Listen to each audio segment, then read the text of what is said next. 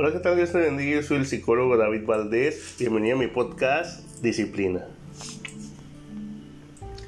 La disciplina es la capacidad de actuar ordenada y perseverantemente para conseguir un bien.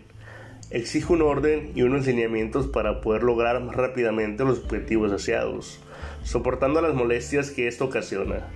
La principal necesidad para adquirir este valor es la autoexigencia, es decir, la capacidad para pedirse a sí mismo un esfuerzo extra para ir haciendo las cosas de una mejor manera.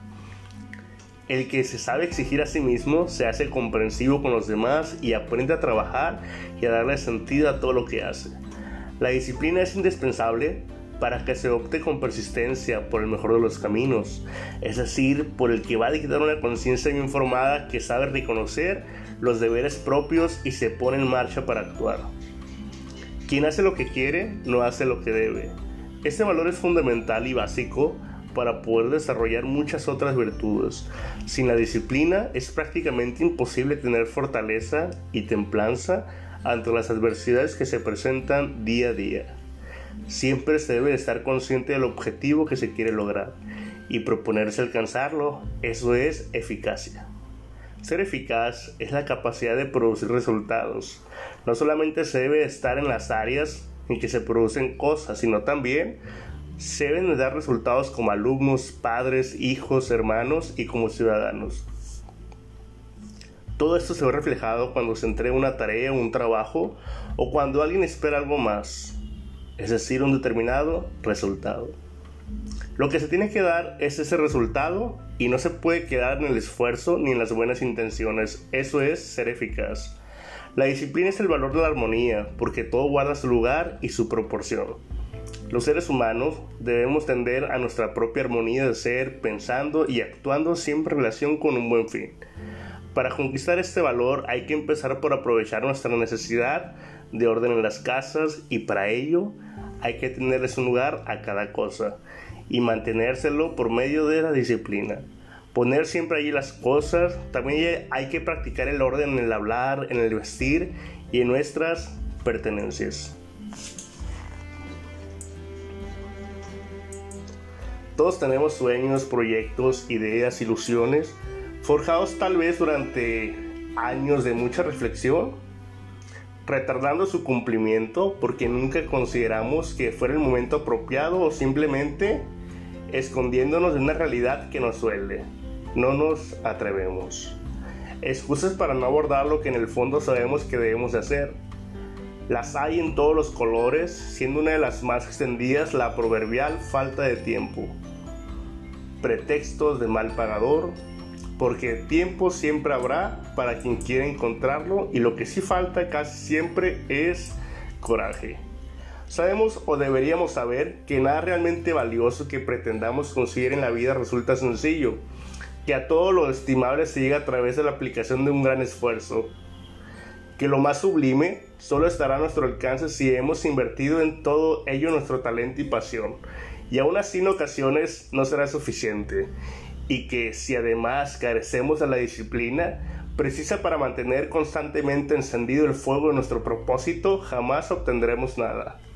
Disciplina, sí. Es curioso cómo este concepto aparentemente tan positivo y favorecedor implica para mucha gente un pensamiento equiparable a la falta de libertad, cuando en realidad no significa otra cosa que una dilación de la recompensa sacrificando el placer y la emoción del momento en aras de lograr un poco más allá de lo que realmente importa en la vida. Disciplina es pagar el precio para traer esa visión a la realidad. Es abordar los hechos duros, pragmáticos y brutales de la realidad y hacer lo que haga falta para que ocurran las cosas. La disciplina surge cuando la visión se une al compromiso. Si lo pensamos bien, lo que nos hace seguir insistiendo una vez pasando el furor inicial para completar nuestros proyectos o intenciones es la autodisciplina. Algo que solo puede venir del interior de nosotros mismos y que precisa, por tanto, de un compromiso interno. Es decir, seguir adelante con lo que decimos que vamos a hacer, tanto en él cuando dijimos que lo haríamos, como en el cómo dijimos que lo haríamos. Y por último, no nos equivoquemos respecto a la dificultad. La autodisciplina es a menudo muy difícil, Los estados de ánimos, el apetito y las pasiones pueden ser fuerzas poderosas que van en contra y necesitaremos valor para vencerlos. No fijamos que algo es fácil de hacer cuando es muy difícil y doloroso. En vez de ello, es más inteligente encontrar el valor para enfrentar el dolor y la dificultad.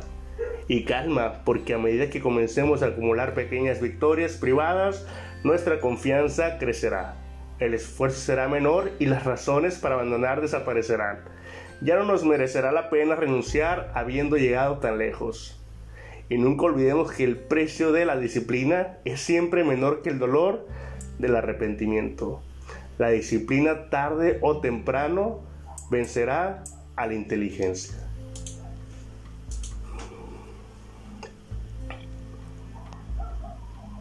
Para Mauricio, aquella tarde fue inolvidable. Eran cerca de las 7 de la noche, estaba lloviendo y las gotas golpeaban su ventana con ritmo y fuerza, tales que acompañaban la conversación que tenía con su mamá. Eugenia, la mamá de Mauricio, le hablaba sobre algunas colecciones de objetos que tenía desde que era niña entre ellos algunos álbumes de estampas, monedas, tarjetas de teléfono público y objetos diversos como una llave de color dorado que sabía encontrar en un baúl de sus abuelos. A Mauricio le ganó la curiosidad y pidió ver los objetos. Estaba interesado en todo, pero más en la llave misteriosa. Eugenia fue hasta su vestidor y sacó una caja de madera en donde junto con algunos anillos, collares y otros artículos se encontraba la llave. Su mamá le advirtió que esa llave no era útil para abrir ninguna puerta, que solo era un objeto de la suerte. Eugenia se la regaló y le dijo que esperaba que le acompañara siempre. Mauricio se puso feliz y desatendiendo las recomendaciones de su mamá, de inmediato trató de abrir el baúl de la abuela, la puerta del armario de papá y la del cuarto de los cabibaches. Pero la llave no abrió en ningún lugar. Cuando Mauricio recordó lo que su mamá le dijo y la puso en su llavero como un objeto de la suerte que le acompañaría en la vida, cuando Mauricio terminó la secundaria con excelentes calificaciones, pensó que la llave le había ayudado con ese logro. Lo mismo ocurrió en su graduación de preparatoria y universidad en la que obtuvo mención honorífica y todo el jurado y público lo felicitaron. En una ocasión cuando Mauricio ya era todo un hombre, fue un balneario y dejó sus pertenencias en un gabinete como todos los demás. Al regresar la puerta estaba abierta y sin candado. Le habían robado sus pertenencias, entre ellas su llavero y por supuesto la llave de la suerte. Mauricio pensaba que sin la llave dejaría de tener éxitos como en el pasado. Sin embargo, ocurrió todo lo contrario. Siguió ampliando su círculo de amistades, incrementó sus relaciones en el trabajo y continuó escalando puestos hasta convertirse en el director general de la empresa en la que trabajaba. De esta forma Mauricio se dio cuenta de que la llave tan solo era un amuleto y que las razones de sus éxitos eran la disciplina, la constancia y la perseverancia que había puesto a todo lo que hacía.